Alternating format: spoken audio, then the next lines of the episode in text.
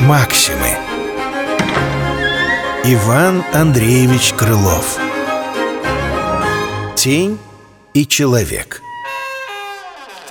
Шалун какой-то тень свою хотел поймать. Он к ней, она вперед Он шагу прибавлять, она туда ж Он, наконец, бежать. Но чем он прытчий, тем и тень скорее бежала Все не даваясь, будто клад. Вот мой чудак пустился вдруг назад Оглянется, а тень за ним уж гнаться стал. Красавицы!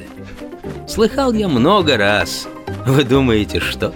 Нет, право, не про вас А что бывает тоже с фортуной у нас.